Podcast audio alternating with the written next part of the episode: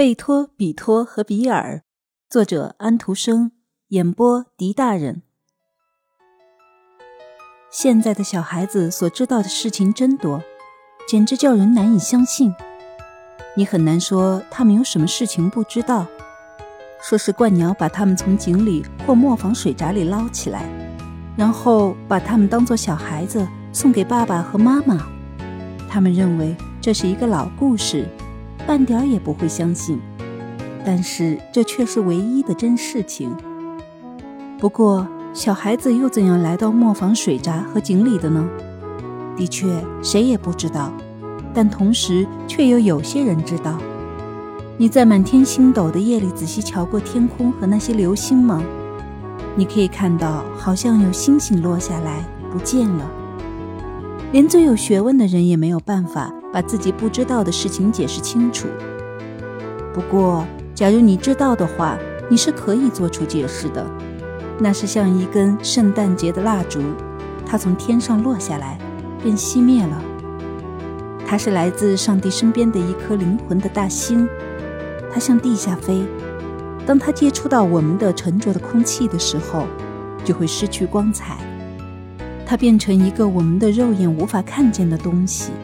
因为它比我们的空气要轻得多，它是天上送下来的一个孩子，一个天使，但是没有翅膀，因为这个小东西将要成为一个人。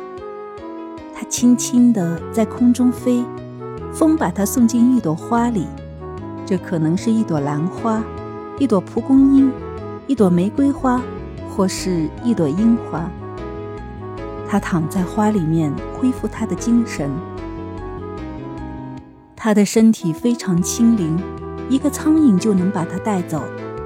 无论如何，蜜蜂是能把它带走的，而蜜蜂经常飞来飞去，在花里寻找蜜。如果这个空气的孩子在路上捣蛋，他们绝不会把它送回去，因为他们不忍心这样做。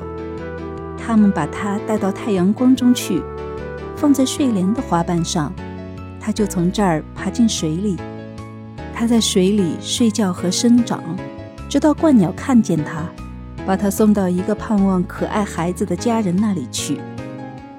不过，这个小家伙是不是可爱，那完全要看他是喝过清洁的泉水，还是错吃了泥巴和青浮草而定。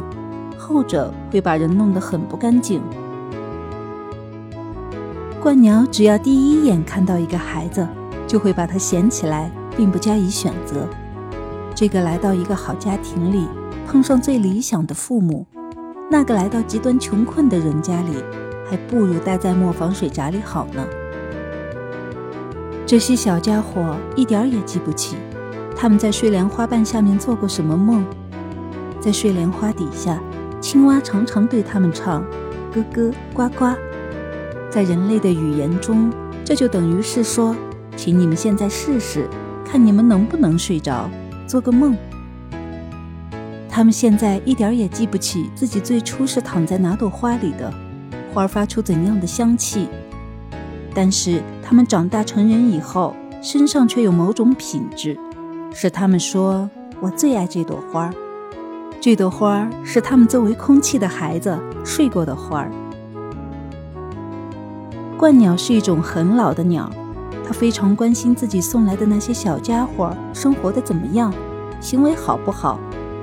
他不能帮助他们或者改变他们的环境，因为他有自己的家庭。但是他在思想中却没有忘记他们。我认识一只非常善良的老鹳鸟，它有丰富的经验，它送过许多小家伙到人们家里去。他知道他们的历史，这里面多少总是牵涉到一些磨坊水闸里的泥巴和青浮草的。我要求他把他们之中随便哪个的简历告诉我。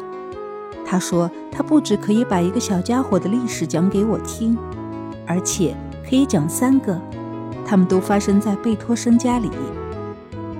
贝托生是镇上三十二个议员中的一员，而这是一种光荣的差使。他成天跟这三十二个人一道工作，经常跟他们一道消遣。观鸟送一个小小的贝托到他家里来了，他叫比尔，因为贝托、比托和比尔都是贝托生这个姓的组成部分。这样，他们就成了三兄弟。他们是三颗流星，在三朵不同的花里睡过，在磨坊水闸的睡莲花瓣下面住过。鹳鸟把他们送到贝托生家里来。这家的屋子位于一个街角上，你们都知道。他们在身体和思想方面都长成了大人，他们希望成为比那三十二个人还要伟大一点的人物。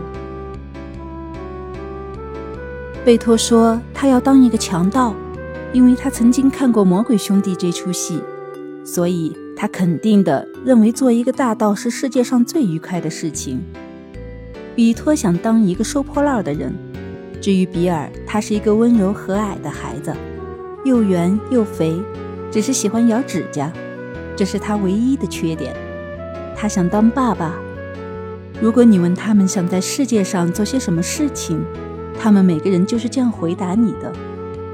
他们上学校，一个当班长，一个考倒数第一名，第三个不好不坏。虽然如此，他们可能是同样好，同样聪明，而事实上也是这样。这是他们非常有远见的父母的话。他们参加孩子的舞会，当没有人在场的时候，他们抽雪茄。